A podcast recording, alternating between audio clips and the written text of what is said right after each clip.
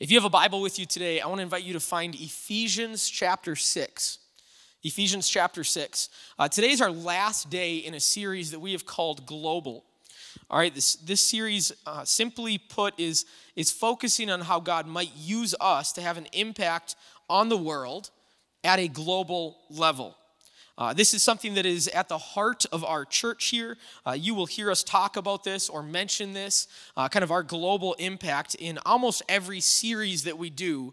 At some point, you know, this comes up. We want to make sure that we are not just like a church that is focused inward on like what can we do so that we enjoy our Sundays and we have a great time and we get to hang out with our friends. We believe that God has a purpose for us and that purpose is greater than just these four walls and this building. All right, so we had uh, Pastor Corey from Sauk Centre location uh, he had an opportunity to visit Thailand this past fall and see firsthand what was going on there uh, through kind of an initiative called Change the Map. All right, so two weeks ago, he shared what God was laying on his heart with that opportunity. Last week, we actually had the area missions director for Change the Map uh, come and speak with us.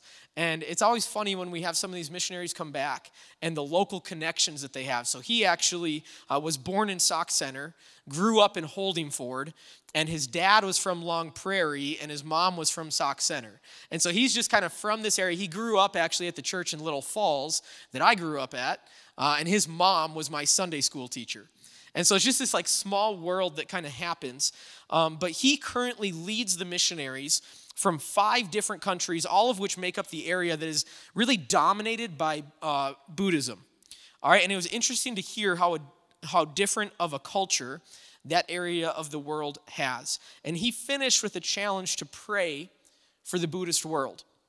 And I want to pick up the baton from him uh, and continue that thought today and end by challenging us with some very practical, but I believe very pivotal, important ways that we can be part of what God is doing in the Buddhist world. All right, so let's just kind of be open to what God would have for us today. Uh, whether this is something that you are currently passionate about or not, I believe that God wants to lead us and use us in just new and crucial ways today. All right, so would you stand with me if you're willing, if you're able? Stand. We are going to read out of Ephesians chapter 6. Uh, just a couple verses here, starting in verse number 10.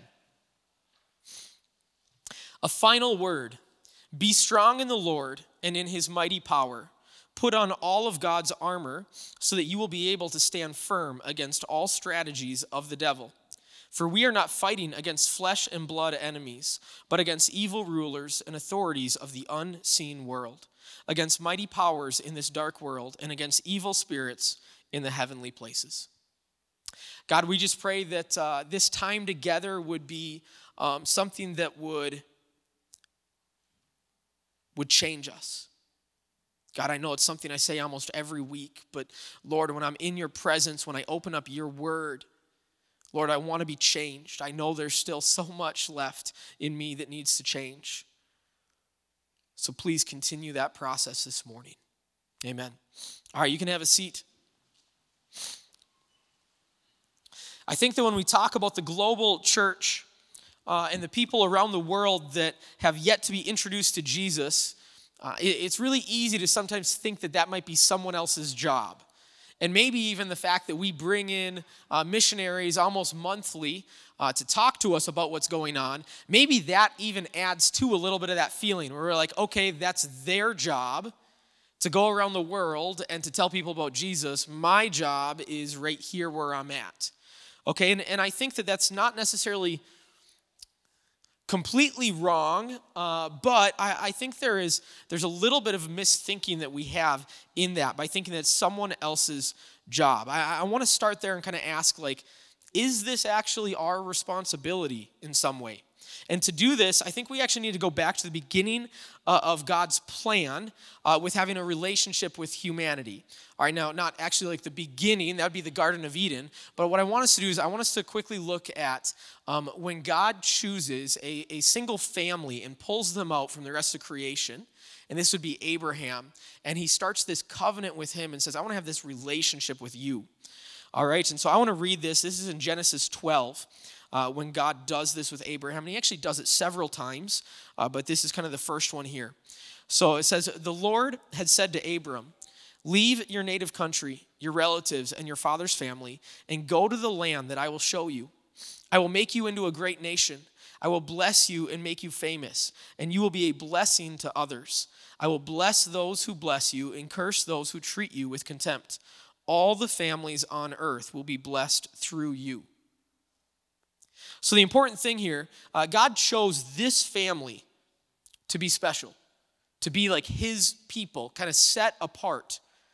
And, and he has his own group of people that have a relationship with him. Today, anyone who has a relationship with God in this type of way that we would say uh, within Christianity, we, we're just called Christians all right like that's that's how we would kind of uh, discern that group today now at this time uh, it was abraham and his family that would eventually become the israelites and the jewish people they were the people that were set apart to have this special relationship with god now when we when we read this uh, what what did we see did God just pick them and say, hey, I'm going to have a great relationship with you, and you just get to be special, and that's the end of it? uh, there, there was a purpose to what he was doing. He says, I will make you into a great nation. But he says, not for your sake, not so that you can say, Look at us, we're a great nation. He says, I, I will bless you and make you famous, and you will be a blessing to others. All the families on earth will be blessed through you. That's a big responsibility. That, that's massive. Can you imagine if God said that to you today? Like, I'm going to use you, and I want, through you, everyone in the world's going to be blessed. I'd be like, can we just start with my neighborhood? Maybe go to Long Prairie from there? Like, seriously, like the entire world. That's, that's huge. So, God chose Abram and his family. He wanted to have a relationship with them, He wanted to bless them. But it, the blessing wasn't supposed to stop there, it was supposed to go out from them to other people. Not just a few others, but to the world. All right, so like uh, this, this is the best analogy I can come up with. It'd be like if I were actually a really nice person. Um, some days I think I'm okay, some days I'm not. All right, if I were actually a really nice person and I said, hey, I want to buy every single one of you a gift card to Dairy Queen. All right? How many of you guys would be like, yeah, I, I, I'm okay with that. You can buy me a gift card to Dairy Queen.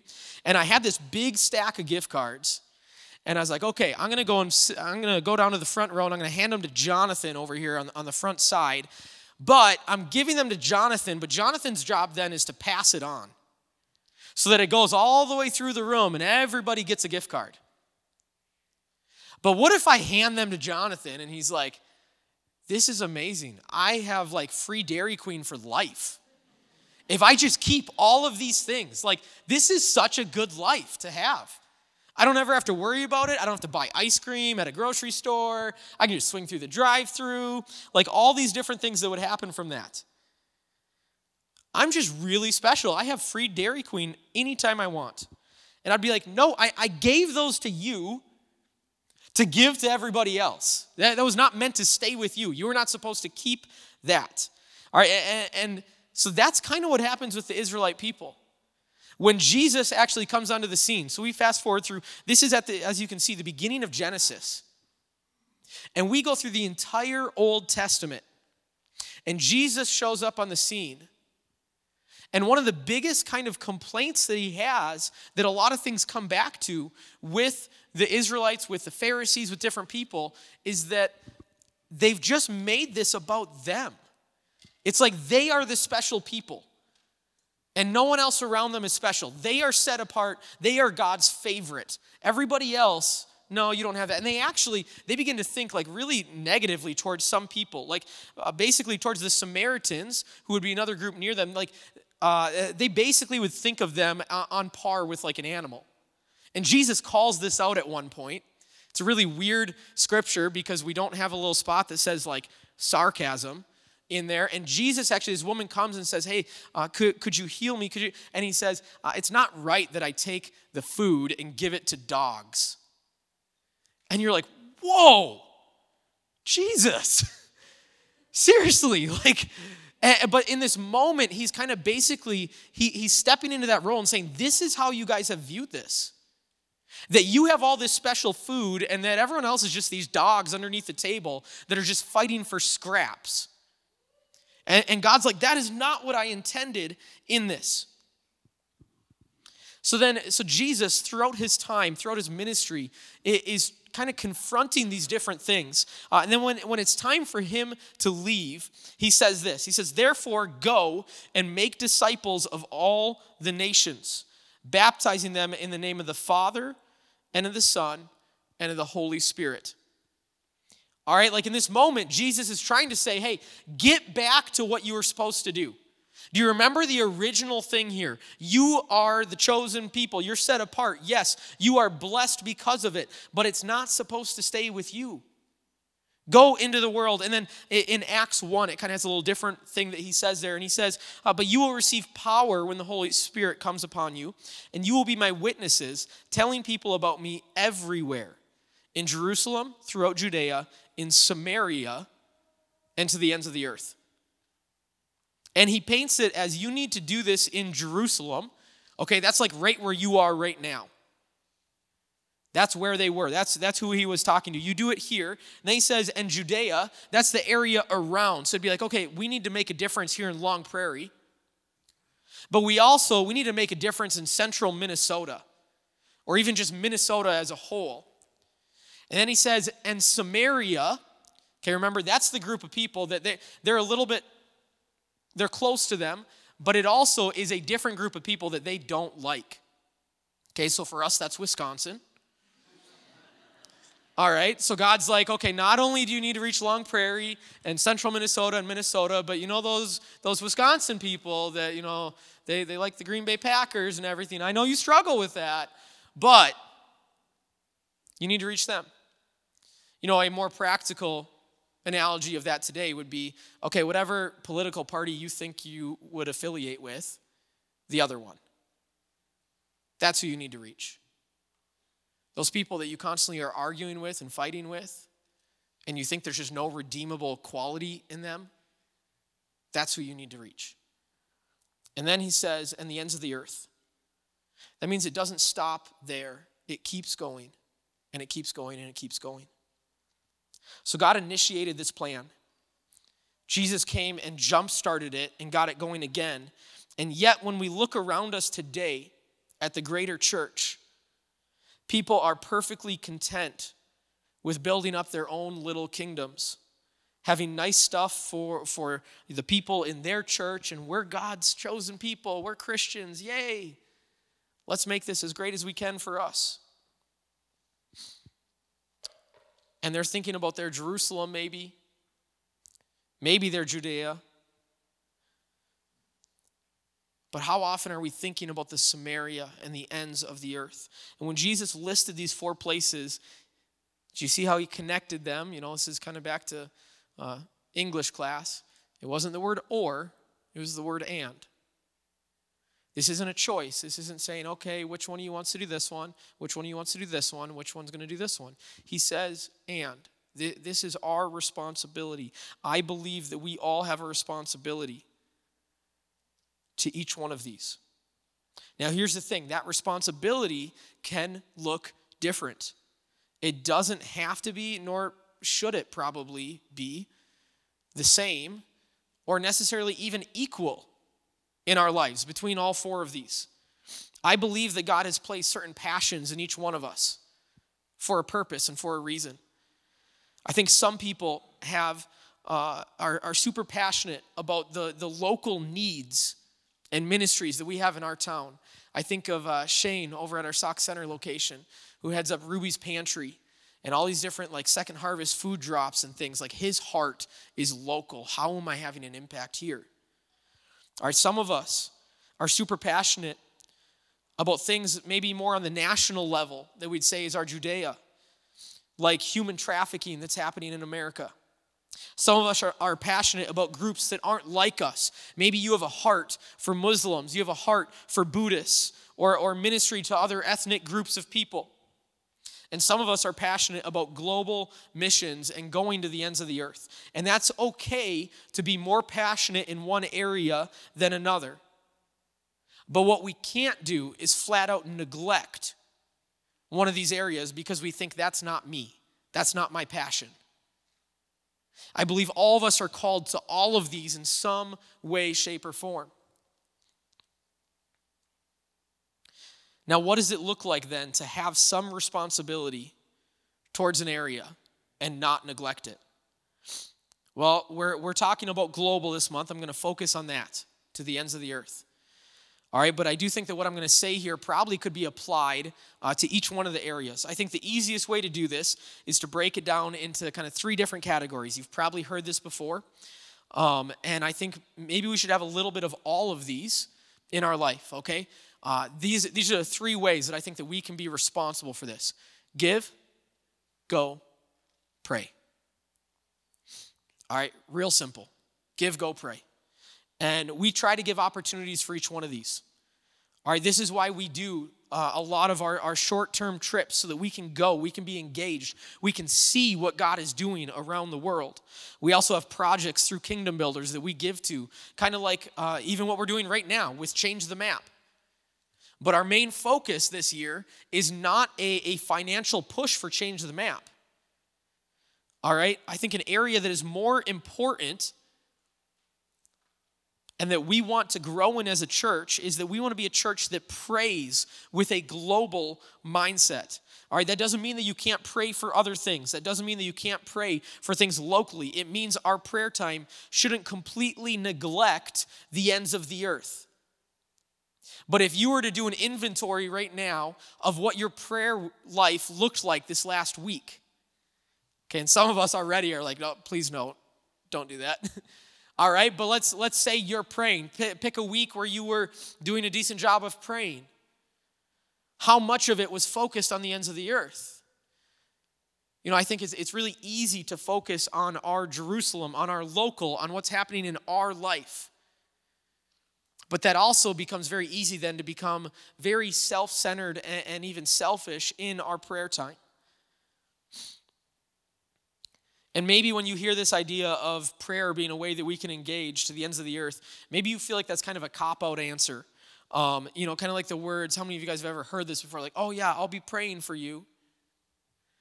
I would love to know if somehow we could do an actual like study on it how many times when someone says, I'll be praying for you, do they actually then follow through and pray? Because it probably is, is embarrassing. Um, it's just kind of, it's become like the Christian little thing that we say. I'll be praying for you. And maybe, maybe you're actually really good at that, and that's awesome. Um, but just, uh, I don't think that these words are meant to be a cop out.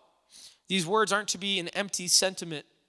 All right? Like, I, I think that prayer is incredibly important. Now, prayer operates in the supernatural and not always in the natural. Like, the effects of prayer may often go unseen for us. We live in a world where seeing is believing. We want proof. We want to see the numbers of how something has made the difference. All right, like where's the report of data that tells me that this was worth it? Okay, where, what's the ROI, return on investment for this time here? all right? And that's not how the supernatural always works. All right, I think there's a story in Scripture that can kind of illustrate this a little bit for us. It's not even actually necessarily about prayer, but I want to share this. Uh, this is this is Moses and the Israelites. They've left Egypt, and they are being attacked by another group.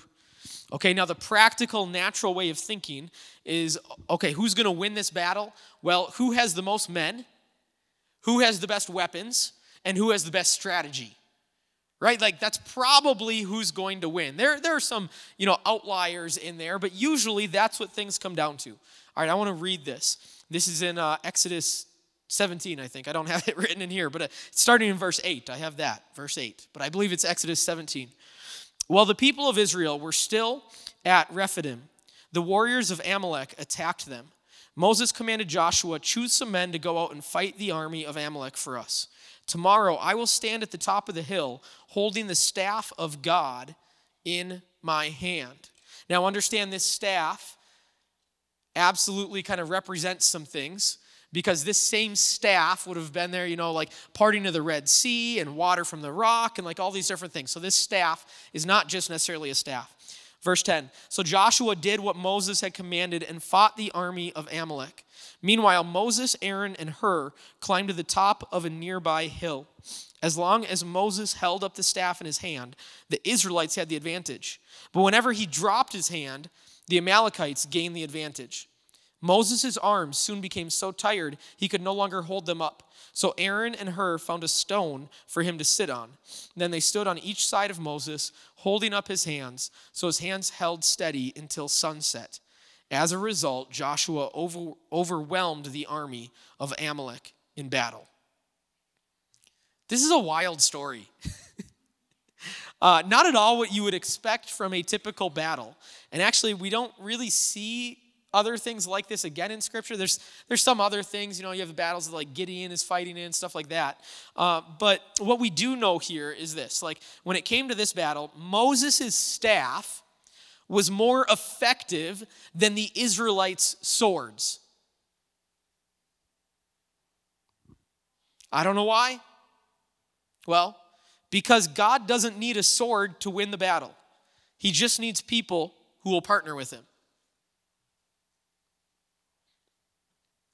God doesn't fight battles in the same way we do. So often we want to have control of this. We want to we want to be like, okay, as long as I fight hard, like we're going to do well. The staff was how God was working through Moses with the army. Last week, Mark was here and sharing about what they uh, are trying to do in the Buddhist world, and for him specifically in Thailand and I hear stories like that, and my mind goes right into like, okay, well, what strategy can we implement in Thailand and in the Buddhist world? What things can we purchase to help them reach the Thai people? Uh, can we send more people, more workers to that area? And, and me thinking in that way, do you know what that is? That's me reaching for the sword and saying, okay, my strategies, my effort, God, that's how we're going to do this. The problem is the sword doesn't always win the battle. It didn't matter how hard the Israelites fought. If the staff was lowered, they were losing. And if it was raised, they were winning. Mark is convinced that when it comes to our, our missionaries in the Buddhist world, it doesn't matter how many necessarily that we have, how much money that we have, what strategies we implement. If they are not covered in prayer, they cannot win that battle. He is convinced of this. Paul says this in his letter to the Ephesians. We read this at the beginning of today. For we are not fighting against flesh and blood enemies, but against evil rulers and authorities of the unseen world, against mighty powers in this dark world and against evil spirits in the heavenly places. Okay, a, sword doesn't do a lot of good in that battle. There is a supernatural side to ministry into our world that we don't always see and we don't always even understand. All right, but, but the key for us to partner with God in His supernatural plans is prayer. That is how we partner with God. And I think there are a couple reasons why Mark is so convinced that prayer is what they need. First reason would be because we've actually seen this make a massive difference in the Muslim world. Um, a few decades ago, there were people that, that basically took time on Fridays and started praying for Muslims. Um, and, and so Fridays are going to have a very important time uh, for them throughout their week for Muslims. And so even I know our superintendent of the Assemblies of God in Minnesota, he had moved from Hibbing up on the Iron Range down to Minneapolis. Very different world, very different cultures. And he just, even in that moment, began to have a heart for the Muslims that were moving in to Minneapolis. And he started taking Fridays, and every Friday he would fast and he would pray over lunch. And this start, like I am not saying that he started this whole thing, but there there are many people that started taking the same approach, and on Fridays started praying and praying. And, and Mark, at a different time, I don't think he shared it here last week, but he's talked about how he met uh, a fellow missionary at one point who was missionary to the Muslim world, and, and that missionary was telling him a story of he said, you know, every believer that we have from a Muslim background in our country Every one of them in our ministry, and he's not saying, you know, like across the world, but he said in, in, in our ministry, every one of them came to Jesus because they had a dream that Jesus appeared to them, telling them who he is and that they needed to seek him out. That's amazing. That is a different way of doing missions. And those types of things, I don't think that just happens. Those types of supernatural moments and dreams that happen, that happens because of prayer. It happens because of prayer. And as Mark is listening to this other missionary, he just was feeling this like, we are missing that. We are missing something. I think the other thing is this Mark is, is pushing for this prayer because, well, I mean, we know no amount of strategy can replace prayer, no amount of strength can, can replace that. But as he was asked to kind of lead this area of the world, he was in Thailand. He talked about this. He was in Thailand and he was asked to step into a role where he would lead uh, kind of these five different countries. Um, and as he was doing this, he began to just kind of like look at. Uh, look at, or uh, sorry, he, he was looking at a map, but, uh, but I think there's also this side where he's, um, I'm going to talk about that in a moment. Uh, there's this side where he, he understands the spiritual weight of that area. Okay, right now, I'm not saying that there isn't spiritual weight here or there isn't spiritual weight in other parts of the Western world. But I, I do think that because uh, one of Satan's biggest weapons right now uh, in, in our area of the world is that people just don't believe he's real. I mean, like, how great is that for him?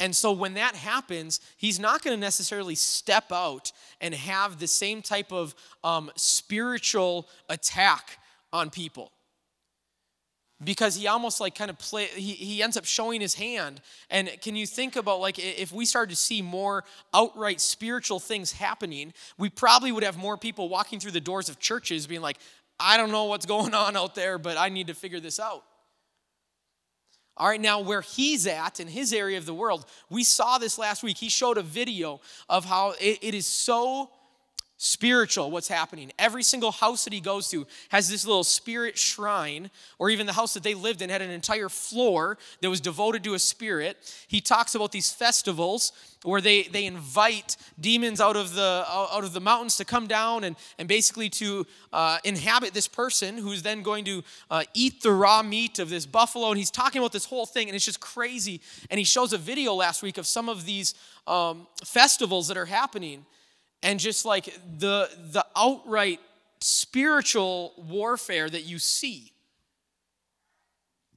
i have not ever seen anything like that personally here i'm not saying that it's not happening i'm saying it plays out in a different way and for him he sees the spiritual side of things in that area of the world and he's like we absolutely absolutely need prayer that is the weapon that we need that is how you combat these things.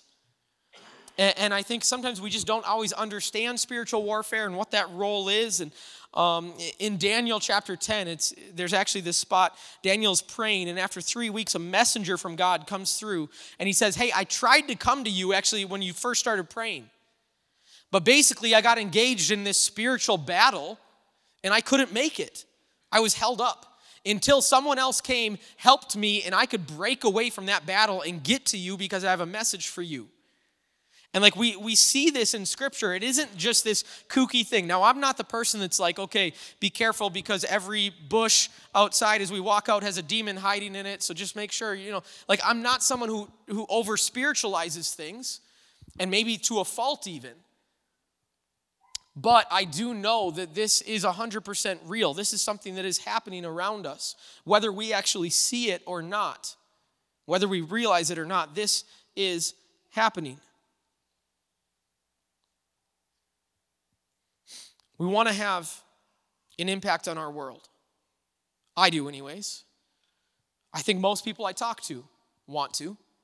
I know that the next generation desires to have an impact on this world because I hear it from them all the time. And how do we tell if we're having an impact? By some way of measuring it. And I think this is why, in, in so many ways, the modern church is, is missing it in this area. I would say that our church is missing it in this area. I am missing it in this area. Because when it comes to prayer, when it comes to the supernatural, it's just not something that you can always measure in the same way. And when we don't measure it, we just kind of give up or don't care, and it doesn't matter if we're kind of going halfway or not. But what I do know based on my experiences in my life and on the experiences of friends who are missionaries in other parts of the world, prayer matters massively. Prayer matters massively.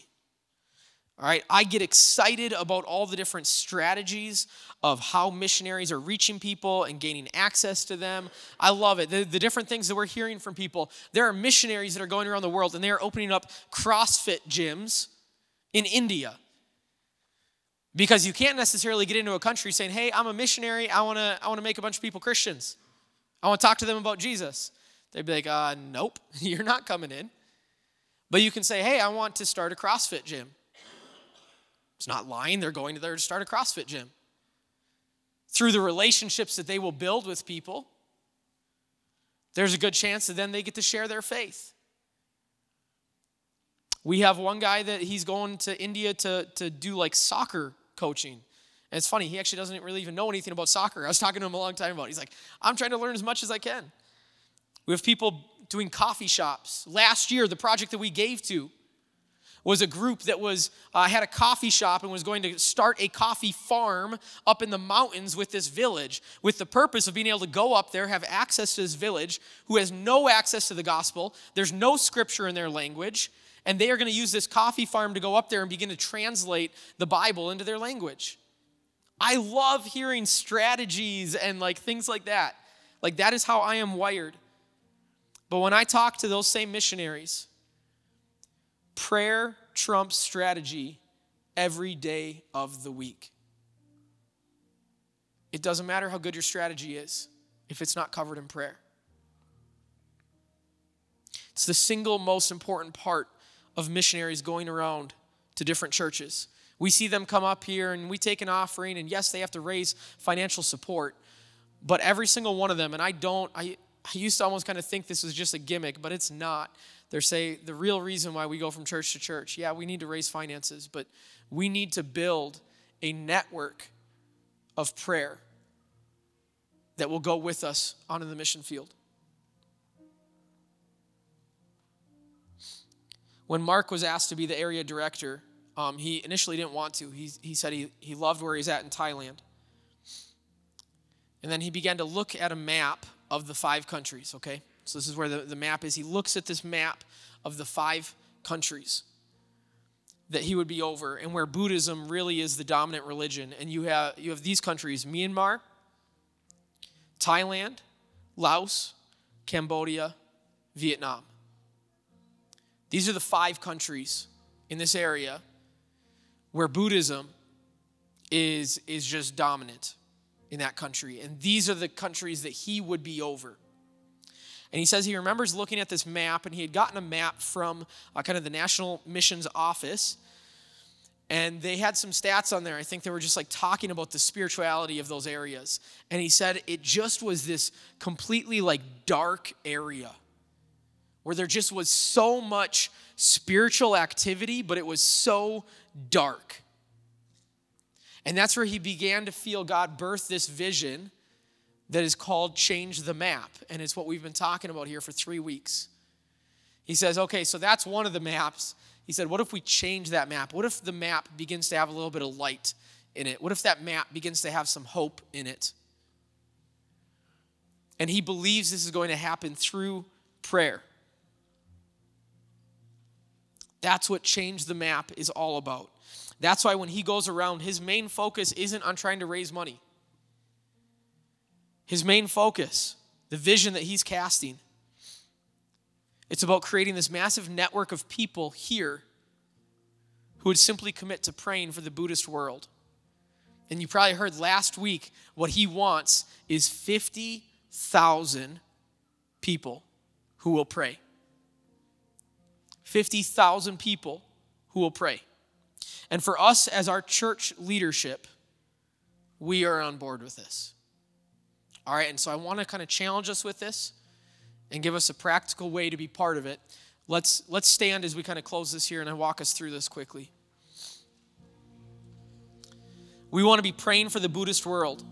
But really even beyond this, we we wanted as a church we wanted to begin to think how can we engage ourselves in prayer for our missionaries we want this to be part of it. We want to pray for Mark. We want to be part of the 50,000 that are praying for the Buddhist world. But just in general, we want to be praying for our missionaries in a better way. Aaron, could you run and grab your little prayer flip thing? I was going to grab mine this morning and I, I forgot to grab it off our our counter. There's a few ways that we want to give you like opportunities to be part of this. Because I believe that we have a responsibility to our world. God's plan isn't for us to stay inside these four walls of the church. That was never the plan. That's why in Acts 2, the Holy Spirit comes and, fills his followers. Instead of God's presence staying in the temple, God was now mobile he was in his followers. And where they went, he went. And the people that they interacted with, God interacted with. But that doesn't happen when we focus inward and just care about our own lives and what is happening here. And I'm not saying that none of us care about the ends of the earth, but, but I would guess that most of us could probably increase the amount of prayer that is focused on that area in our life. So on your chair today, when you came in, there's a tiny, there's a lot of little papers. Okay, we have the one that we've been putting on there each week, talking about the Buddhist world. Okay, there's a QR on there that you can scan and become part of the 50,000. All right, there's also a smaller little square piece of paper. And as a church, we're going to start um, trying to basically just what we wanted to do is send out a text message a couple times a week, three times a week where you're going to get that text message and it's going to remind you, and you can just stop right where you are and just quickly pray. All right, Mark, Mark needs some people that are, are prayer warriors that are going to spend time on their knees just crying out to God for the Buddhist world. They, they need that. But they also need someone who's just willing to say, I'm going to, on a regular basis, just pray for you. It might be a three minute prayer, it might be a one minute prayer, it might be a 30 second prayer. You get a text message and you say, okay, I'm gonna pray right now. And we're gonna have a little bit of direction in those text messages of what you can pray for, how you can be praying, things like that. And we wanna just, we wanna be people who can put this into our everyday life. So if you want to do that, that little square piece of paper, our ushers are going to be at the door. They're going to have the little buckets, all right? Not for money, but just for these little square slips. All you have to do, write your name, write your cell phone. It's going to come out as a text message. If you write a landline, that's going to be really annoying. We're going to constantly get the thing back. You have texted a landline. Press star whatever to go through with this. Okay? Like so cell phone and your name. Another thing that you could do, we made this a little while ago for our staff. And we have, you know, these little we actually bought them from I think like a restaurant website. You know, cuz you see these at Perkins and what we did is we had these cards for our missionaries. Last year, we were handing a bunch of these cards out on a monthly basis. And for my family, we've kind of fallen off this train over the last like month and a half here, but we have this sitting on our, our dinner table. And our kids love it. Every single night, they're like, all right, I want to pray for the missionary tonight. We have the name of a missionary, where they are, their prayer requests, and we pray for them and we flip it over, and the next night we have another missionary to pray for. I loved having my kids be engaged in prayer for our workers around the world. If you want something like this, okay, this costs a little bit of money. I think it was like $8 or something. If you want something like this, we're not just going to make up a couple hundred of them and no one takes them or they throw them away or something. On your little card that you're writing your phone number and your name, on the back of it, just write something like, I, I want one of these little flip things. And I can't remember what we decided if if we're going to say, hey, it's $8 so that we can order that and put it together for you, um, or if we're just doing that. I can't remember. All right. But if you're interested in having something like this as well, uh, write that on that little card and we will reach out to you because you have your cell phone on there and your name. All right. Um, we'll try and have that. But I want to challenge us how can we be praying? How can we be praying for the ends of the earth? Let's let's do that right now. Let's pray together as we close. And let's just even begin right now praying for Mark and some of the other missionaries that we support. God, we lift up Mark and Janie who were here last week. God, this this vision that you've put on their heart. Lord, and it really is a it's another strategy that's out there, but God, it's it's a strategy that's rooted in prayer, that the entire focus is prayer. God, we pray that this would begin to just change that area of the world. God, that in the same way that we're seeing in the Muslim world, that, that Buddhists would begin to just have dreams where you are appearing to them. God, you are speaking to them, you are planting the seed there so that when our workers are going to these countries, they're showing up and people are seeking them out and asking them, Who is this Jesus that I need to follow? God, we pray that you would once again jumpstart in us this focus of, of this special relationship we have with you, not staying with us, but being something that is meant to bless the people around us, to bless the entire world around us. God, that you would work through us. That you would use us, that we would not get too caught up in our own little world and focused inward, inward. But God, we would focus on, on the impact that we can have around the world. God, and that we would start by doing this through prayer. Jesus, we just we ask that you would break our heart for those that are lost, that we would just feel this burden. Jesus, we ask that in your name. Amen.